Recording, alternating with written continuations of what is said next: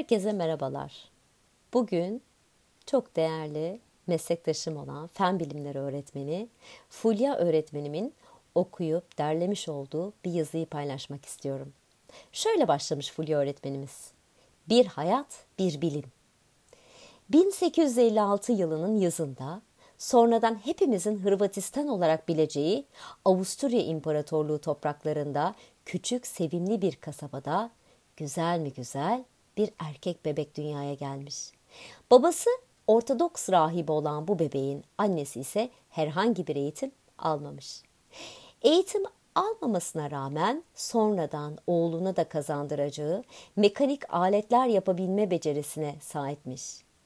3 kız kardeşi ve bir erkek kardeşi olan bu güzel bebek ailesiyle mütevazi ve güzel bir hayat sürmüş. Ancak 5 yaşındayken çok sevdiği abisi attan düşerek yaşamını yitirmiş. Bu olay onu çok derinden etkilemiş. Yıllar sonra unutamadığınız bir olay var mı sorusunu anlatacağı anı tam da buymuş.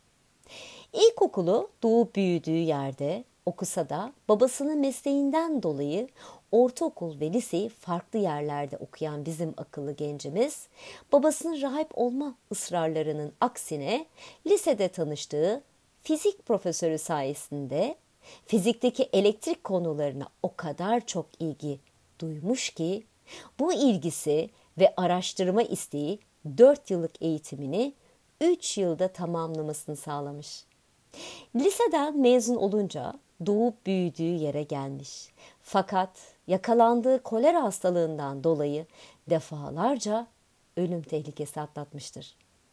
Hastalığı yenip Avusturya Politeknik Okulu'na girdiği ilk yılında alması gerekenin neredeyse 2 katı ders alıp en yüksek notlarla sınavlarını geçmiş.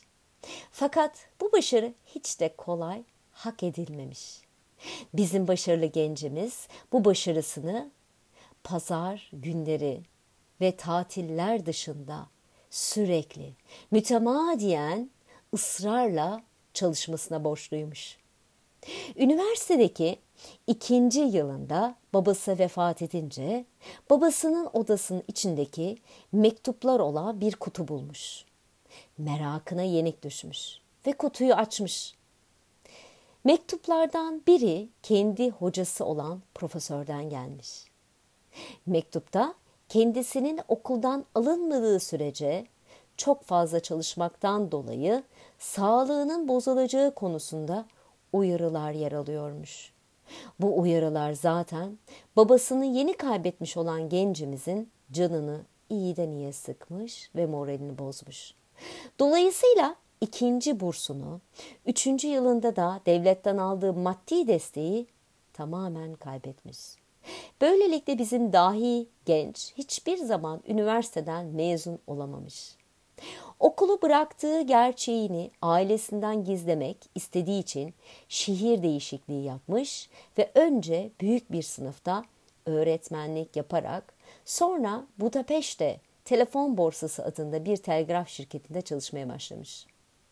Burada birçok teknolojik aleti ve hiç patentlenmemiş veya halka açıklanmamış bir elektrik yükselticisi geliştirmiş.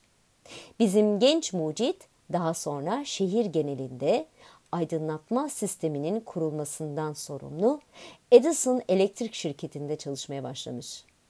Orada elektrik mühendisliği alanında birçok deneyim kazanarak kısa süre sonra dinamo motorları ve motorlarının gelişmiş versiyonlarını tasarlayıp inşa etmiş. Burada kendisine verilen projelerden biri ark lambalı bir sokak aydınlatma sistemi geliştirmekmiş.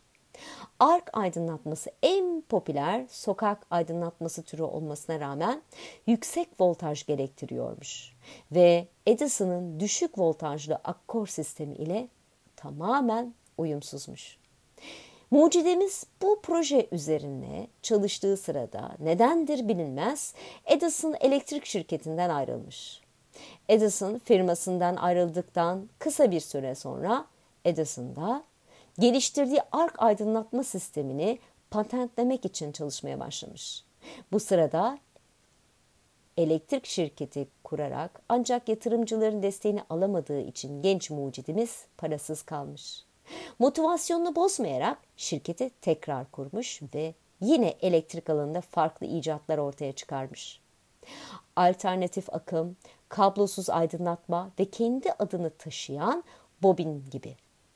Ayrıca kablosuz iletişimin öncüsü ve uzaya ses dalgaları göndererek bunları kaydedilmesini de sağlamış. Bunun gibi daha birçok icadına patent alan mucidimiz ileride ilk insan yapımı şimşeği oluşturacakmış. Yaşamı boyunca daha fazla soruya cevap aramak için bütün çalışmalarına var gücüyle devam etmiş. Ta ki parası bitene kadar. Ama bu bile onun içindeki merak, öğrenme ve çalışma duygusunu durduramamış. İcatlarla dolu bir yaşam süren bu mucit, 1943 yılında 86 yaşında kalp yetmezliğinden hayatını kaybetmiş.